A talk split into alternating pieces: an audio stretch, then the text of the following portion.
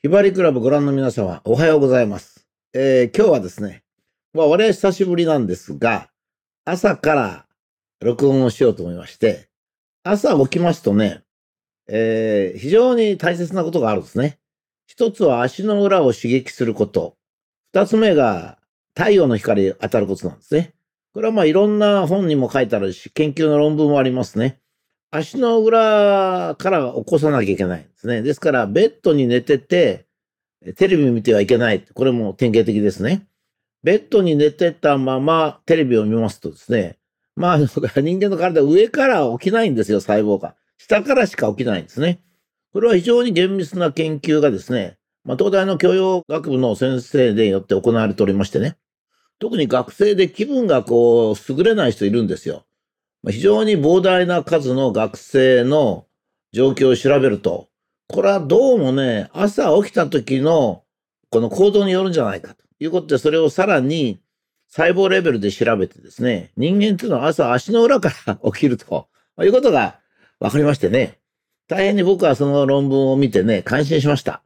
やっぱり研究っていうのは一つ一つ自分の先入観じゃなくて、まず事実を確認し、それからその事実の原理を明らかにしていくっていうね、そういう手続きがちゃんとなされておりまして、まあ、さすが東大の教授という感じでしたね。まあ、そういういい東大の教授もいるっていうことですね。ですから朝起きたら、まずどんな最低でもね、ベッドから起きて、歩いて、雨戸っていうかカーテンっていうかね、そういうのをこう開けて、そしてまああの少しブラブラと歩くか、お茶を入れるとか、そういうことをしてですね、それで体を徐々にこの足の裏から起こしていかなきゃいけない。こうずっと起きていって、ついに頭の上まで来ますので、頭がすっかり寝てる時にテレビなんか見ると気分が悪くなる。こういうことですね。まあもう少し、このひばりクラブの毎日のやつも少しアクセントをつけようと思いましてね、えーそういう生活に役立つ情報を少しずつ入れていこうというふうに思っております。もう一つは太陽の光を浴びることですね。これは太陽の光の中の特に短波長の光がですね、まあ、人間の起きたスイッチを入れてくれるんですね。そうするとまあ夜もよく寝れるんです。よく夜寝れないって言ってる人がですね、あの朝太陽の光を浴びてないっていう人いるんですよ。私今ちょうどね、外に出ましてね、まあ15分もいらないんです。まあ15分あれば一番いいんですけど、まあ5分でもいいんですね。太陽の光を直接、この今日みたいな冬でですね、まあ寒い時でも、まあこのシャツぐらいで太陽が当たる時はね、まあまあ爽やかな感じなんですね。そうしますと短波長の光そこで当たりますんでね。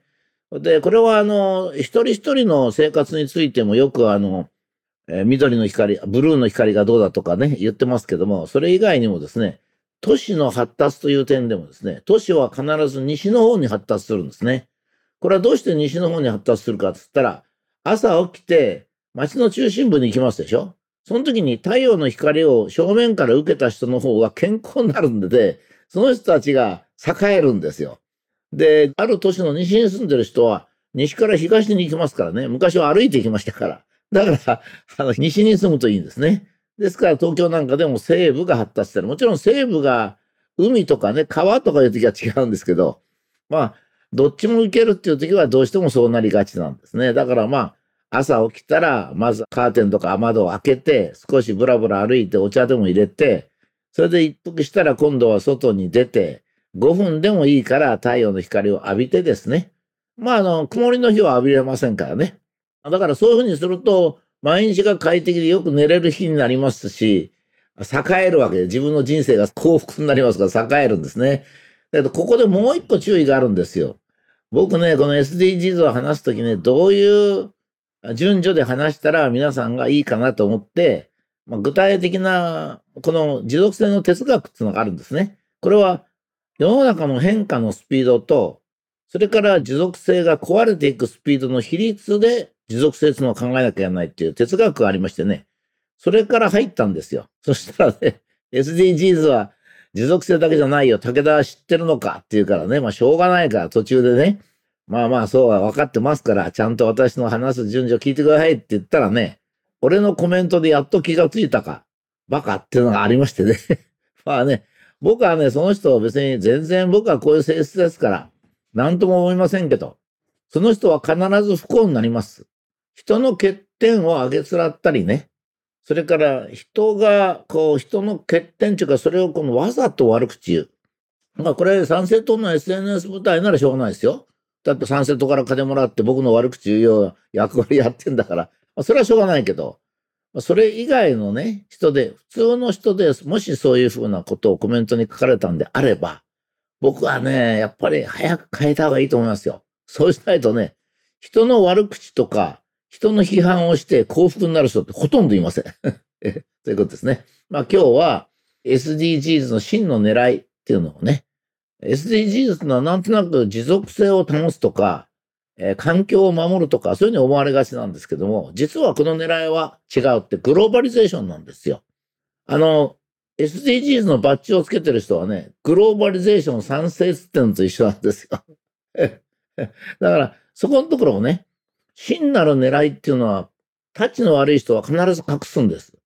立ちが悪いか立ちがいいかで、その人が本当に心の中で思ってることを隠すか、それとも表面出すかって決まるんですね。性質のいい人は、持続性があったら持続性つって、真なる狙いなんてのはないんですよ。本当の狙いですね。えっ、ー、と、まあ、インドで非常に大きな会社になってね、えー、最初は小さな中小企業だったんですけども、まあ、5人ぐらいで始めてですね、それであれがそうですね、1980年ぐらいでしたかね。40年で、まあ、世界一に近い企業にした人がね、この前よく言ってましたけど、物事が成功するっていうのは、そのことの全体の本質をできるだけ簡単に、真実を、本当に真実を簡単に話さなきゃいけない。全くその通りですね。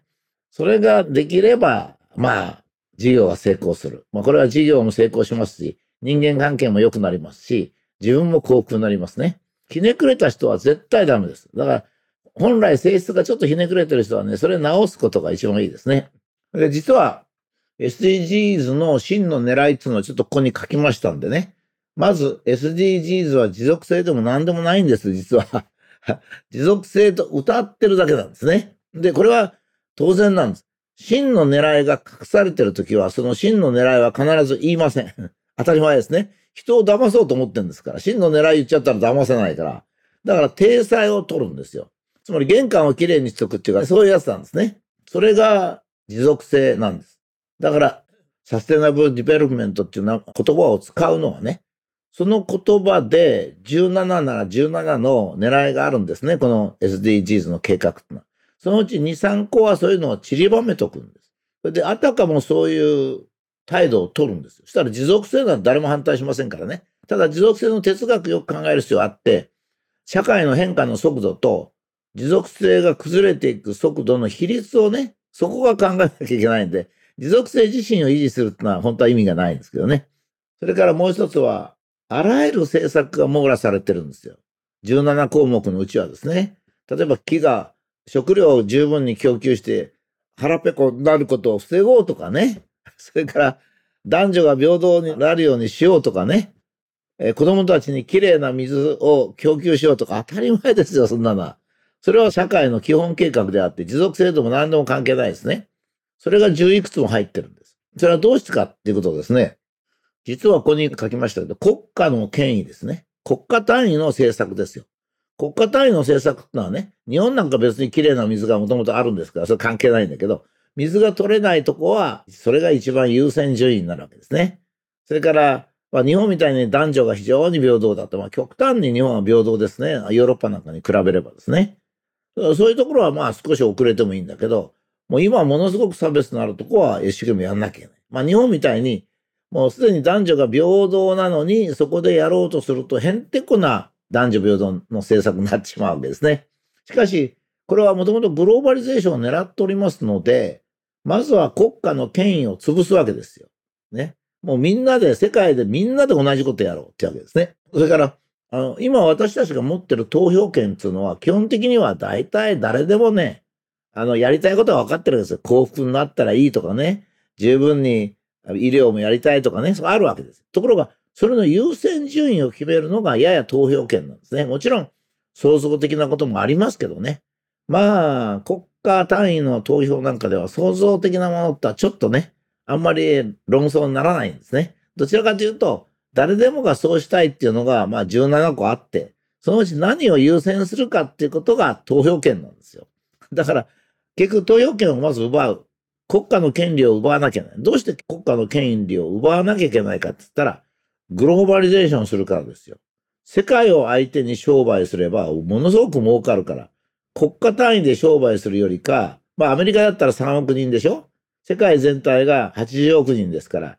だから20倍以上の利益が得られると。これなんですよ、狙いはね。この SDGs の狙いはそこにあるんですよ。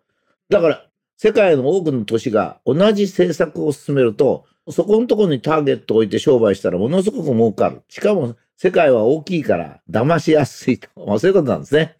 まあ、皆さんがグローバリゼーションを反対している方って多いんですけども、それはまずは的確なんですね。国家単位ぐらいでしたら、そこに住んでる民族も風習も我々似てるので、それで、まあうまくいくっていうか、効率的にいくんですけどね。だから自分の国の産業で栄えますから、そうすると自分の給料も上がってくる。つまり努力すれば努力しただけの会がある。こうなりますね。ところが、グローバリゼーションしますと、世界で一つだけの企業ができて、それが全部の世界を覆いますからね。ですから、変なことも起こる。まあ、いいことも起こるんですけども、変なことも起こるってことですね。ですから、まあ、グローバリゼーションに反対している人多いわけです。それから、グローバリゼーションしたら、投票権も何も役に立ちませんからね。いくら投票して、何党かなんかの勢力を入れても、もう国家の権威が落ちて、グローバリゼーションで決まってますから、どうにもなんないんですよ。これは私が言わなくても、多くの人がね、グローバリゼーションの危機についてはお話しされてるので、グローバリゼーションが危ないっていうことは分かってますよね。まあ国家単位ぐらいでいい。少なくとも日本みたいに1億2000万人もいるような国がね、まずその国でやることを決めると。それも難しいぐらいですからね。つまり、もう一回繰り返しますとね、SDGs っていうのは環境運動でもないし、それから何か高邁な理想を言ってるわけでもないんです。それは何かあったら、あらゆる政策が網羅してですね、その結果、誰が見てもこれは別に必要だなと思うものを政策目標にするんですよ。そうすると世界中がほぼ同じ政策になります。そうしますと、同じ政策になるってことは、国家の権威とか個人の投票権を奪うってことになります。その下地なんです。直接的にグローバリゼーションを進めると反対が起こるんですよ。そこで必ず真の狙いがあるわけですね。真の狙いを持ってる人っていうのは結構世の中に多いんですよ。日本人はね、それほどないんです。やっぱり誠実革命なんですよ。ね。本当にこれをやらなきゃいけないって言ったら、本当にそれを言うっていうのが日本人が持っている誠実さなんですね。ところが、まあ、ヨーロッパ人とか中国人とかはですね、自分のしたいことはここに置いてあるんですよ。それをいかにしてうまくやっていくかってことですね。これで日本はこの前の大東亜戦争でやられちゃったんですよね。日本人は真正面からしか考えませんから、日本を守らなきゃいけない。ね。アメリカなんか海の向こうからなんで来なきゃいけないのか、地球の反対にあるのに。まあ、こういう感じになって、もう正論正論なんですよ。それで、アジアの国も、あの頃アジアの国ってありませんからね。全部アジアはヨーロッパですから。フィリピンはアメリカだし、インドシナはフランスだし、それからインドも、ビルマも、マレーシアもシンガポールも全部イギリスですしね。だからそういう状態でしょ？それから北の方は全部ロシア。だから、どうしてももう一つは、日本人が独立するってことは、やっぱりアジアの解放も伴わなきゃいけない。伴わなきゃ、実際上できないんですよ。実際上不可能なんですね。日本だけが独立して、あとはもう植民地でいいっていうわけにはいかないんで、どうしても大東亜、要するにアジアを守るよっていう戦争になるわけですね。それはなんで日本人が間違ったかっていうと、やっぱり日本人の生真面目さなんですよ。まあ、あの、日本人がね、ずると生真面目が二つあるんですよ。これが困っちゃうんですね。それからまあ、コメント欄を見ると何か人のこう、ケチをつけるのが得意ですかね。やっぱり前向きっていうのは難しいんですね。あの、人のケチっていうのはすごく簡単なんですよ。人を見てね、欠点がないとか、欠点のない議論とかね、欠点のない人っていないんですよね。だからそこのとこだけつけばね、一番容易なんです。悪口を言わないってことも大切なんですけど、どうも日本人はね、やっぱり悪口は多いです。えっ、ー、と、他の国はね、なんで悪口言わないかっていうとね、これは他の国の方が立ちが悪いんですよ。自分が得するためには相手を批判すると、その相手は自分に対して敵対しますから、儲からなくなるんですよ。だから、ずるして儲けようと思う人は必ずごまをすります。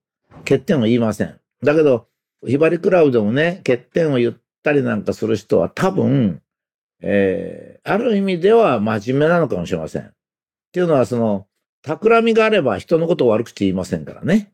企みがない人が悪口言いますから。そういうことなんでしょうね。ところがね、SDGs を本当に理解するためには、まずね、持続性の哲学をよく理解しない。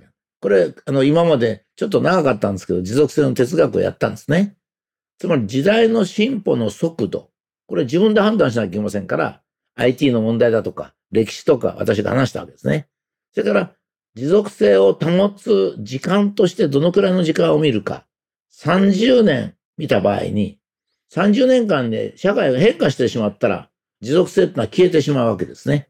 そこのところをどう考えるかっていうのが基礎にあって、そしてこの SDGs の17のテーマを見ますとね、これはもう持続性じゃないの？ということははっきりわかるし、それじゃあこれ何なの？って見ると、あ、これグローバリゼーションかということをご自分で判断できるようになるってことですね。誰かが言ったからそうだっていうのはね、非常に危ないんですよ。やはり、あの、人生を送っていって、まあ家族とかね、友人を守るっていうためには、やはり一人一人の人が、その内容をよく理解して、そして前向きに取り組むということが大切かと思います。まあ、いくら言っても批判する人は批判すると思いますからね。それはそれでもちろん構わないんで、我々は朝起きたらこうするということも学び、SDGs な実はグローバリゼーションだと。ここにバッジをつけてる人は、それはグローバリゼーションの進める人ですから、これは注意した方がいいですよ。そういうことですね。はい。